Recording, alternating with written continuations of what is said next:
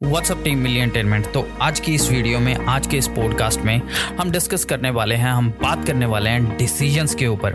तो अगर आप इस वीडियो को एंड तक देखेंगे तो मैं आपको बताऊँगा कि आप एक कैसे सही और राइट डिसीजंस ले सकते हो अपनी लाइफ में और सक्सेसफुल हो सकते हो। और आज हम सीखेंगे कि कैसे सक्सेसफुल लोग अपनी लाइफ में डिसीजंस लेते हैं, चाहे वो इलोन मास्क हो, चाहे वो जेफ पेजोस हो, या फिर वो मार्क जकरबर्ग हो। सबसे पहला पॉइंट अगर आप अपनी लाइफ में सक्सेसफुल होना चाहते हो तो आपको हर रोज डिसीज़न लेने पड़ेंगे। आपको हर हफ़्ते, हर वीक हर महीने कुछ ऐसे डिसीजंस लेने पड़ेंगे जो आपकी लाइफ को आगे लेके जाएँगे। तो इसीलिए हमेशा याद रखो कि अगर आप आगे बढ़ते रहना चाहते हो तो आप हर वक्त डिसीजंस लेते रहो। आप डिसीजंस लेने के मोड में रहो। जितनी जल्दी आप डिसीजंस लोगे अपनी लाइफ में, उतनी ही जल्दी आप ग्रो करोगे। क्योंकि जो सक्सेसफुल लोग होते हैं, वो कोई भी डिसीजंस लेते वक्त ये नहीं सोचते कि ये डिसीजंस गलत होगा या सही होगा। वो सिर्फ़ डिसीजंस लेने में विश्वास रखते हैं। वो ये बाद में डिसाइड करते हैं, ये बाद में सोचते हैं कि अगर ये डिसीज़न गलत हुआ तो हम इसको कैसे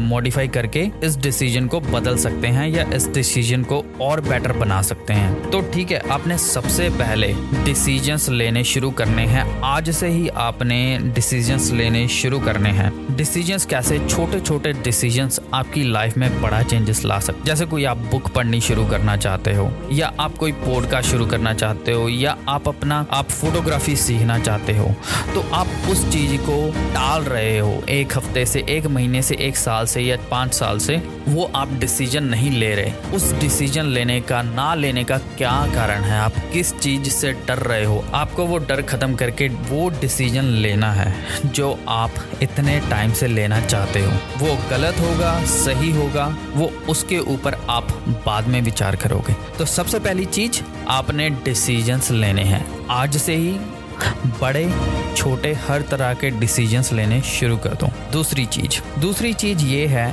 कि अगर आप कोई डिसीज़न लेते हो तो आपने कभी भी उसके ऊपर रिग्रेट नहीं करना कि आपका वो डिसीज़न गलत साबित हो गया। क्योंकि अगर आप उस रिग्रेट में, उस ग्रिड में रहोगे कि मैंने एक डिसीज़न लिया था और वो गलत हो गया। अब मैं और कोई डिसीज़न नहीं लूँगा इसके रिलेटेड क्योंकि वो भी गलत साबित होगा। ये सोच जो है, ये अनसक्सेसफुल लोगों की सोच है। वो अपनी सक्सेस को वहीं पे रोक देते हैं, जिस वक्त वो सोच लेते हैं कि मैं इसके बाद इससे आगे कोई और डिसीज़न नहीं लूँगा। और अब आती है बात तीसरे पॉइंट की। तीसरा पॉइंट ये है कि जो भी आप डिसीज़न लेते हो, आपने उसको, अगर वो डिसीज़न गलत साबित हो गया है तो आपने उसको क्या करना है? पिविट करना है। पिविट करना है मतलब उसमें चेंजेस करने हैं मॉडिफिकेशंस करनी है ताकि आप उस डिसीज़न को सही साबित कर सको। अगर आप कोई डिसीज़न लेते हो और अगर वो डिसीज़न गलत साबित होता है डोंट वरी स्टे काम उस डिसीज़न को देखो, बैठो, सोचो, समझो कि आप उस डिसीज़न को और कैसे बेहतर बना सकते हो। जो आपने डिसीज़न लिया, उसमें क्या गलतियाँ थी, क्या चीज़ें थी जो गलत हुई, जिसके कारण आपका वो डिसीज़न गलत साबित हो गया। आपने जो डिसीज़न लिया है, उसके ऊपर रिग्रेट नहीं करना, बल्कि उसको फ्यूचर में कैसे आप मॉडिफाई करके, कैसे उसको चेंज करके आप उस डिसीज़न को सही बना सकते हो। अलेक्जेंडर जो है, वो कहते थे कि मैं अपनी ज़िंदगी में कभी भी डिसीज़न लेता हूँ तो मैं वो डिसीज़न लेते वक्त हज़ार बार, लाख बार सोचता हूँ। बट